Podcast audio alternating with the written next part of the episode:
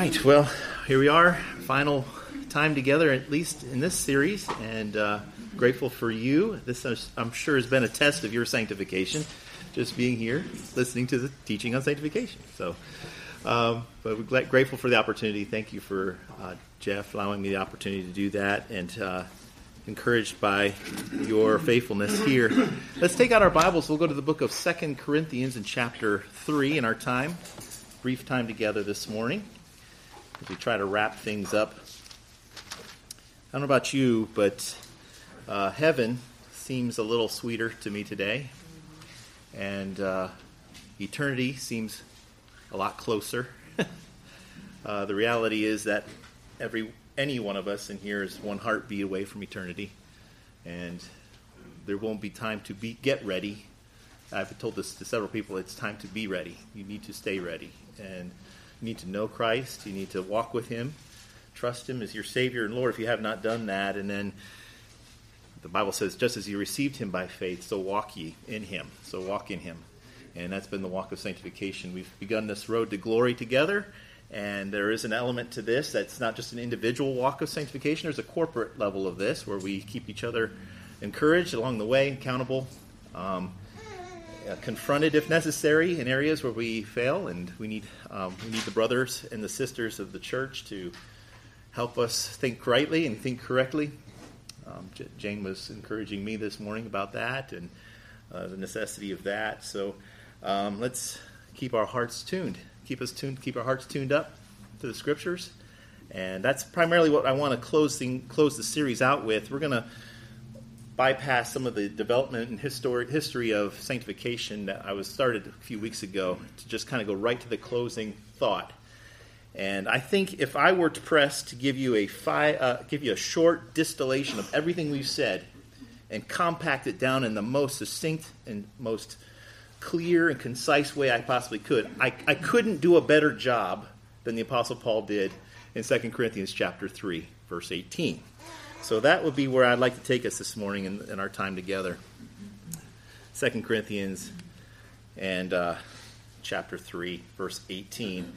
the title I'm calling this this morning is Beholding Glory and Becoming Holy. This is a very fascinating and very profound verse that sort of uh, summarizes all the salient and most important pieces of sanctification, puts them all together in kind of a, some, a very memorable a very uh, axiomatic passage that helps me think about what are we talking about when we talk about sanctification? What is the, what is essence? What is what is its sum and substance? What's the heart and soul of sanctification? What it, what causes what is sanctification's purpose and how does it operate in my life? If I want to answer that question succinctly, I would give you a verse, and that would be the Second Corinthians chapter three, verse eighteen. Paul, addressing the Corinthians, says this: "But we all." With unveiled face, beholding as in a mirror the glory of the Lord, are being transformed into that same image from glory to glory, just as from the Lord, the Spirit. Father, I thank you for the privilege to be in your word this morning. Teach us from this passage once again and instruct us. Help us to coalesce this, all these ideas and thoughts that we've had as we thought, studied your word, meditated upon it.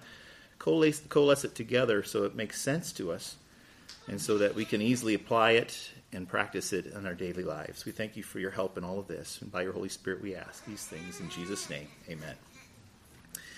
The primary impetus behind this, the primary thought, I should say, behind this verse is pretty simple at first blush, but it's really a very profound thought.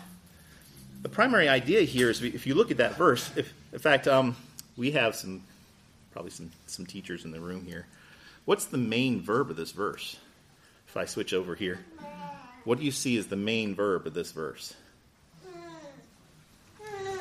Can't really see it, can you? Now I got it. All right. We know what the subject is. Who's who's the action? Who's the subject of the action here? Like, I didn't expect a grammar quiz this morning. I'm not trying to give you a grammar quiz. Trust me. All right. So, but we all. This is a this is a phrase, right? With unveiled face bypass that for a minute. Beholding in a, as in a mirror the glory of the Lord. That's another. Um, sorry, I'm going to see if I can make, shrink this up a little bit. Beholding as in a mirror the glory of the Lord are being transformed. Here's your main verb, right? Being transformed. We're not seeing your annotation. Oh, you're not seeing that. It's probably because you're in presentation mode. Ah. Thank you, Phil. You get you get high marks today, brother. the rest of this class is thinking he's just nuts. What's he talking about? Now I've lost the, everything. Thanks, Do Phil. what I can. I'm asking my computer to do too many things. Anyway, we don't even need the visuals. You got the Bible in front of you. So- go. It came back. It came back. There you go. Thank you. Okay, now I'll go back to this visual. Hey, I love I love that we have the. there we go. Now I'm not crazy, right? See? Okay, so being transformed is the main verb, right? So this is what sanctification really is all about. It's about the fact that we're being transformed, we're being changed in some spiritual and substantial way, even though it may be unseen at first and maybe has a, a more subtle change than what we might expect. There is indeed a change, right? If nothing changes, we have not really been sanctified. Sanctification is the transformation from one degree of glory to the to the next. That's what you see here. We are being transformed, and by the way, we that's your subject here, right? So you see that there, and from one degree of uh, are being transformed into the same image from glory to glory. And then this is coming from, or just as, this is according to, as a coming from the Lord. That's the source of our sanctification. The Lord Himself is driving forward this action of sanctification in us. So it's not like we are undertaking this this duty to clean ourselves up and to you know to to assume the full responsibility and burden of that. It's from the Lord and namely the Holy Spirit operating in you. So there's several beautiful things that Paul puts together in this, and this whole idea of an unveiled face is so key in this passage because Paul is actually talking to the Corinthians in the context of their Old Testament, Old Covenant sort of paradigm, their Old Covenant understanding, and they're thinking in terms of a specific Old Testament passage, an Old Testament account about Moses. And you probably recall this from the book of Exodus. I think it's in Exodus chapter 34 about what took place there. Um, in fact, I have to switch back now to my PowerPoint and show you this verse. Okay, so we have in Exodus chapter 34 the reference to Moses is dealing with the people of Israel. Remember, he had ascended into the, onto Mount Sinai and there spoke with the Lord, face to, almost face to face, and that had a significant impact upon his uh, not only him, himself spiritually, but even his physical and visible appearance was transformed by the contact he had just speaking with the Lord. Sorry, I'm going to get back on here and show you this verse that uh, the primary the primary point Paul is making in this passage is that we are changed specifically by beholding God's glory. By looking into the face of Jesus as it is in Scripture, that affects the transformation necessary that brings about holiness and transformation in your life. It's a simple suggestion, a simple thought, but this idea gets rehearsed over and over, and this theme keeps coming up throughout all of Scripture. It's like if we were to borrow language from other writers to express the same idea, we might, for instance, choose Hebrews chapter 12, verses 2, verse 2a, where it says that we fix our eyes upon Jesus, the author and perfecter of our faith. There you have this idea of eyes locked on Christ, and that He is performing a perfecting work in our lives. Not, not perf- sinless perfection in the, in the here and now, but ultimately a completing and um, transforming work that leads to glory. So you have this language used all over scriptures where we behold God, we behold Christ in his face in the in the in the pages of our scripture, and that he affects this transforming work. In this verse, in 2 Corinthians chapter 3, verse 18, there are, I think, eight elements of biblical sanctification, sort of fused together in quick, short order that we've all covered already. So this is sort of review for us this morning. We see a universal intention, but we all, that's we believers, all of us. Sanctification is not a second tier experience for some elite few Christians, like you would be led to believe if you were in many other churches. They think that a lot of times sanctification is for those uber spiritual or uber zealous, the over overachieving Christians among us who would ascend into a higher level of spiritual transcendence. uh, through spirit baptism or ecstatic experience like speaking in tongues or, um, or having some kind of just spiritual catapult into some new phase of spiritual of, of Christian existence. That's not what Paul has in mind. He has in mind an experience that all of us share. It's a universal intention of God that we would all behold the face of our God. It's an unveiled revelation. You see that that God is not cloaking behind him something, a secret or some unattainable or inaccessible secret to the Christian life.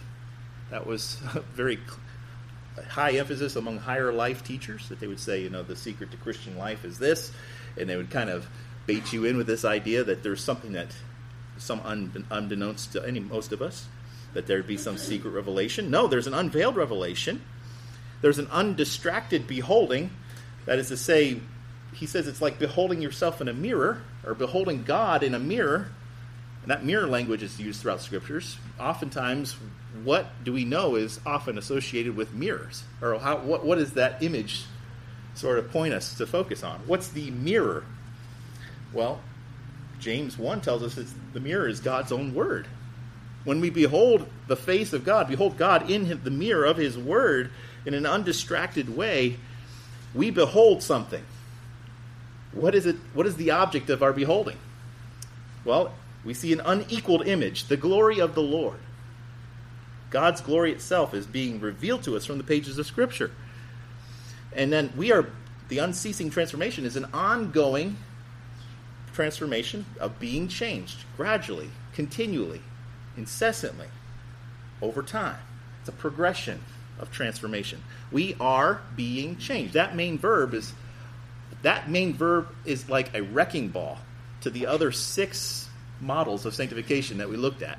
Because this tells us that sanctification is to be expected over time, gradual, progressive, incremental. By God's grace, we are to expect sanctification to happen in a over the course of a lifetime.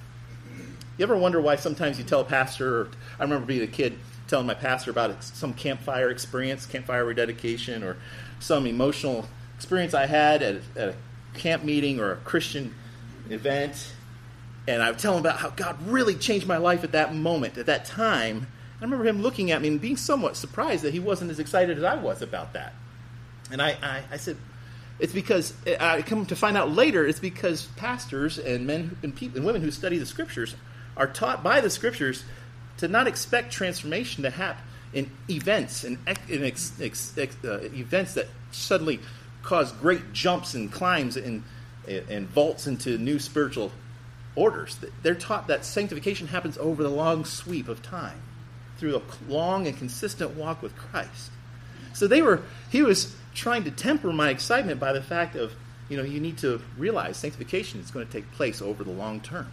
What you've learned now is, is great, but continue in the things you know and grow in faithfulness. And that's, that's what sanctification teaches us. It's a progression. It's not a punctiliar event that suddenly will help you transcend all the weaknesses of your human limitations and you're just going to live like you're walking on glory land, okay? You're not going to, that's, that's language that's overinflated and overblown. It's not biblical language. Okay? The ultimate intention is that you're changed into the same image. What image is that? I heard it. Someone said it. Image of who? Christ, right? We are looked into, and here in this context, the same image is referenced back to the image of the glory of the Lord. And who is the glory of the Lord? Well, if you look at Hebrews chapter 1, it says it's the Lord Jesus Christ who's the, who's the express image of his, of his brilliance the glory of the Lord. Jesus Christ himself is the manifestation of God in his glory. We can look at the glory of God in the face of Jesus Christ. If you look at, you're in 1 Corinthians, look at 1 Corinthians, um, uh, sorry, 2 Corinthians. I told you to go 1 Corinthians. I meant 2 Corinthians in chapter 4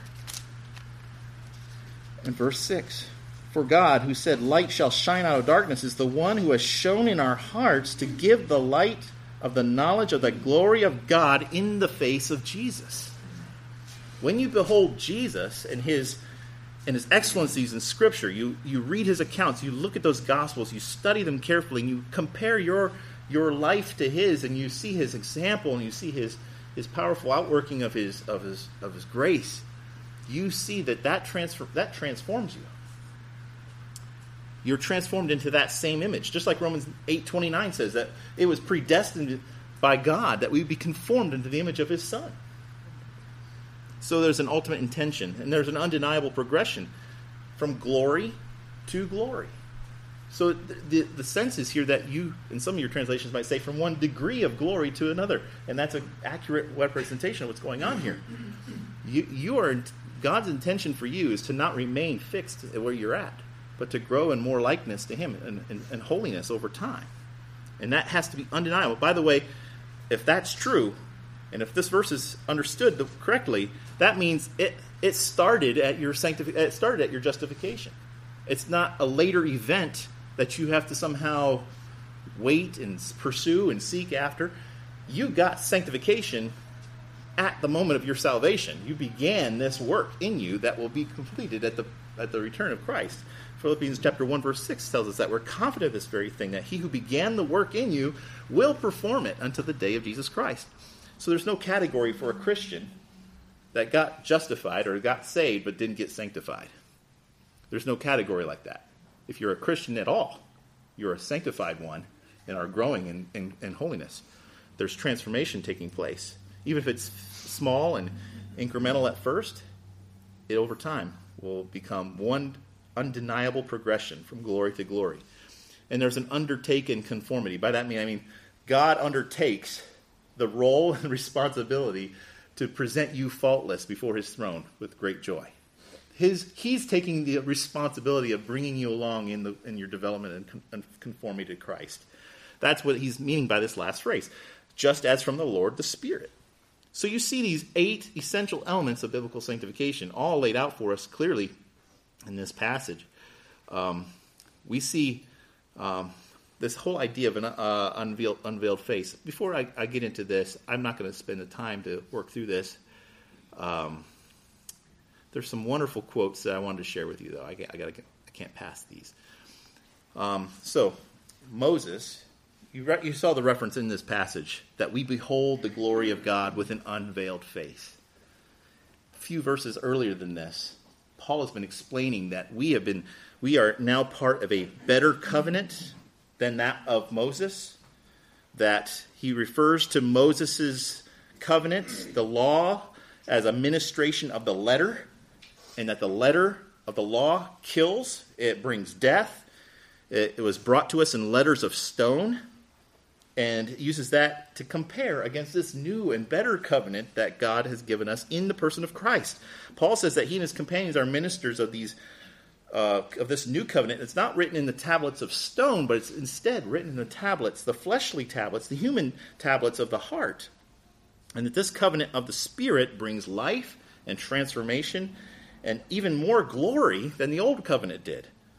And in proving his point, he harkens back to this Exodus chapter 20, or 34, verse 29 through 35, where it's told to us that Moses, when he came down from the mountain of Sinai, he had two tablets of testimony that were in his hands. Those were the Ten Commandments. And that Moses did not know that the skin of his face shone because of his speaking with him. So when Aaron and all the sons of Israel saw Moses, behold, the skin of his face shone, and they were afraid to come near him. Then Moses called to them, and Aaron and all the rulers of the congregation returned to, him, and Moses spoke to them. Afterward, all the sons of Israel came near, and he commanded them to do everything that the Lord had spoken to him in the Mount Sinai. Now, Moses, when he had finished speaking with them, he put a veil over his face. And whenever Moses went in before the Lord to speak with him, he would take off the veil until he came out.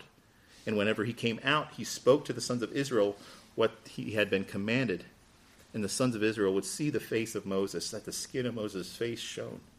So Moses would replace the veil over his face until he went in to speak with him. Does that intrigue you at all? That experience? That that that that's interesting to me. That's fascinating. What would that have been like? I mean, in the old covenant, you have one man, one guy who would behold the face of God. He would receive the revelation of God, and that just being in close exposure to that proximity of God's glory would literally transform the countenance of his face, and his skin would scintillate with the transferred brilliance of the glory of God. Moses came as close to anyone as ever could to be speaking with him on Sinai, and it visibly changed him on the outside appearance. The glory on, uh, of God on the face of Moses troubled the sons of Israel because they were afraid and would not approach him. Can you imagine seeing someone so brilliant, so radiant after spending time with the Lord that just the after effects of that glory was enough to frighten you? Moses would speak with them. Then, then, then Moses would make sure that he spoke with them while his face was uncovered and that they witnessed the effect of the transformation of the glory of God. This was a lesson embedded in the Old Testament. When he spoke with them, it was important, he, said, he thought it was important that they saw the transforming and communicable, communicable power of the Holy Spirit and the holiness of God that transforms. It's a powerful testimony, testament to what becomes of a people who steadfastly behold their God and attentively fix their eyes upon the Holy One of Israel, so that in beholding glory, they too would become holy. Interestingly, we read that there was a specific times when Moses would place a veil over his face. One would be after he finished speaking to the people, so they would not see the fading glory of God on his face. They would not be able to look intently into that, as Paul says here in 1 Corinthians 3. And the second time is he would place the veil on his face immediately after he came out from speaking with God, perhaps because it was so intense that it may have been too, too awful to behold. But in Hebrews 11:27, we're told that Moses forsook Egypt and um, had no fear of the wrath of Pharaoh because he endured as seeing him who is unseen. How is it that this beholding of God how did it affect him? How did it transform? Well, it created in him grace for endurance, grace to persevere, because he saw him who is unseen. He saw the invisible. Now, this all sounds like quite quasi pious and pietistic language. What does it actually mean to behold the face of God? Um, I looked. Uh, several commentators were helpful to understand that. Help me understand this. Uh, Geoffrey Wilson says this that whereas Moses alone was privileged to behold the glory of God with unveiled face, now all Christians may always gaze directly upon the full revelation of that glory in the face of Jesus Christ. Christ is central to your sanctification. He's not an accessory, he's not a sideline, he's not some kind of um, you know sideshow to the whole thing. He is the centerpiece of your sanctification. There's no sanctification without Christ. Um, he often gets relegated to the shadows or to the to a to being a, um, a you know a complementary character in the drama rather than being the center stage. Uh, we are transformed into the image of God by beholding it, not reflecting it.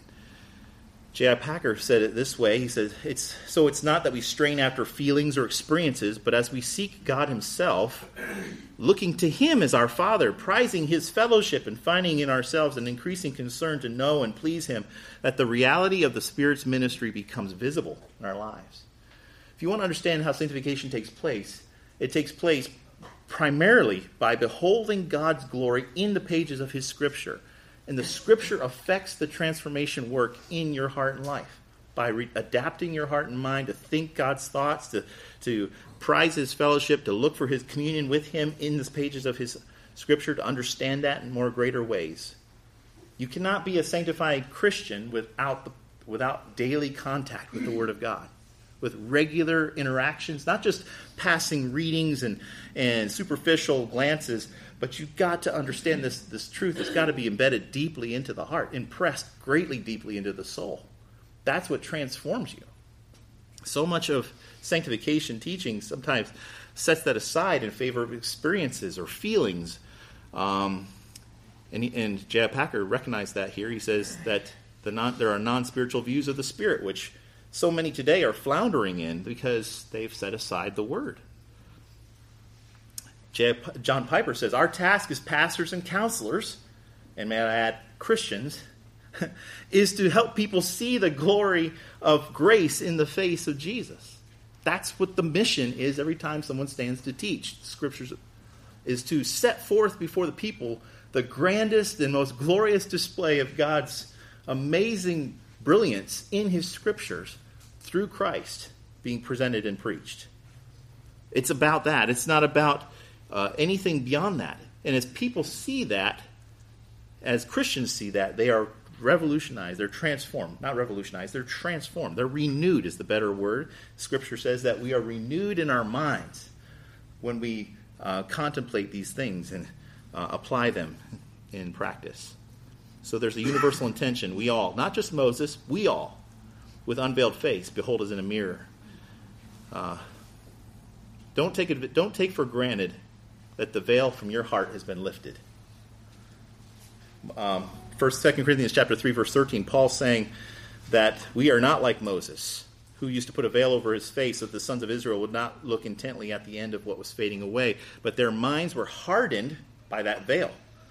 For until this very day, at the reading of the Old Covenant, that same veil remains unlifted because it is removed in Christ. But to this day, whenever Moses is read, a veil lies over their heart.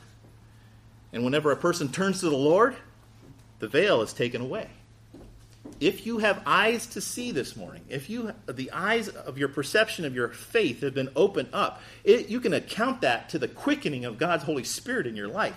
He's made you alive and awake and alert to the truths of His Word. That's why Jesus would indict the Pharisees and tell them, I speak to them in parables because while seeing, they do not see. Pharisees and people who are opposed to Christ, they cannot see, in fact. He told, he told Simon, he says, Blessed are you, Simon, for flesh and blood did not reveal this to you. Why? Because it can't. Flesh and blood has no capacity to perceive the glory of God. But the Father who in heaven reveals it. 1 Corinthians chapter 2 verse 14 says that a natural man does not accept the things of the spirit of God. They're foolish to him and he cannot understand them. It's not a matter of he will not or he won't or he's reluctant to or that he denies them. He cannot. He has no capacity or ability to appraise them. And we couldn't either in our prior state before Christ. John chapter 3, Jesus told Nicodemus, You can't even see the kingdom of God. Tell that to a man who spent his entire life laboring in the Old Testament and being a esteemed and prestigious teacher among the people of Israel. Nicodemus, you're not even close. You can't get within a stone's throw. You can't even see it from where you're at. And neither can we, apart from Christ and the Holy Spirit's opening of our eyes, the awakening of our spirit at the moment of our salvation, where things clicked the light bulbs went on in our soul, and we saw our need, and I saw the preciousness of Christ. We beheld the glory of the Father.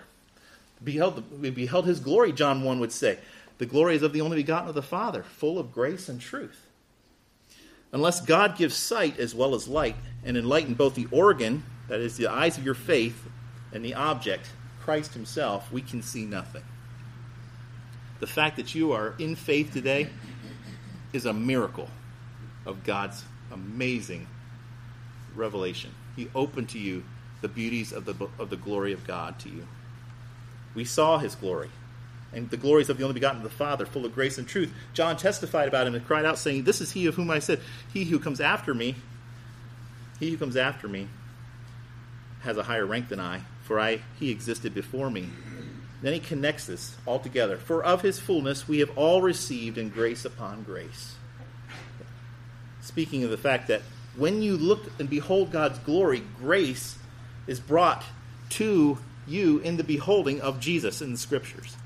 The link between receiving life and changing grace and seeing the divine glory that is the seeing, John Piper says. The looking, the, the spending ex, prolonged time in the scriptures transforms the grace abounds. If you don't see the glory of Christ, grace doesn't abound. That's what's being spoken of. John was so utterly convinced of that and saying that, and he said the same thing here that Paul is affirming to us this morning. Beholding, we are transformed. That is, there's a cause relationship between beholding and transformation.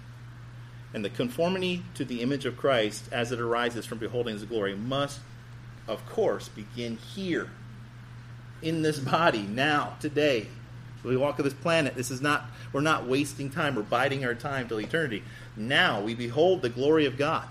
It's not in its full and un, un uh, distorted glory, but we see it nonetheless in the in Scripture. Um, for now we see in a mirror dimly, Paul would say, but then face to face. Now I know in part, then I will know fully even as I am fully known. Um, Charles Hodge, a great theologian, would say, as the vision is imperfect, so is the transformation. Why do people not change? Why is it that we don't change? What's the significant primary hang up behind why we don't change? It's because you're not seeing Christ. You're not seeing him more as clearly as you need to. Your your vision is dull. And how do you clarify that? What's the corrective lens that helps you behold the fuller glory of God, of God in Christ? It's the the the clarification of your vision in scriptures. So many things here we could talk about this morning, but I, I think you're getting the general general idea for this. That God's intention to transform us is by a fixed and steady gaze upon the scriptures. Transformation is impossible otherwise. If you hope for change, if you wonder why people don't change, why you, why situations in your life never seem to correct and never seem to improve, and your sanctification seems hung up, it's because perhaps you've severed yourself from the mirror and you're not seeing the glory of God in the face of Jesus. And that's the primary reason. It's it's you say that's a simple thought. Is it though? It's, it's very it's very profound to consider. The key, if there's any secret to, to sanctification, it really is no secret at all. The Bible was written for your not just for your information. It was written for your transformation. And you need to recall remember that. Being connected firmly to the scriptures, in da- daily invested in and exposed to it constantly, that is the driving transformative cause in your walk with sanctification. Lord, help us to not neglect the Scripture in beholding the glory of God there in it. Father, thank you for your time that, that you gave us this morning to examine this topic. I, I pray that you would just drill this into our under our hearts.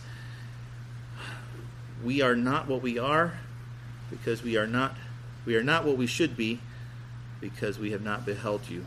We've not been transfixed our eyes have not been fixed on, on you, the author and finisher of our faith. We've given careful consideration to so many other things, and our hearts are pulled so many directions. Uh, we get so focused on ourselves that our eyes can no longer remain cast upon you. Lord, this is very practical, very helpful for us to consider. If sanctification is to occur at all, there needs to be a redirection of our focus back to the source of your glory. And that glory is the fullness of your grace is given to us. Grace upon grace in the person of Jesus Christ as we behold him in the scriptures. Teach us, Lord, Lord, what this means and give us a grander vision of the glory of God. We pray this all in Christ's name.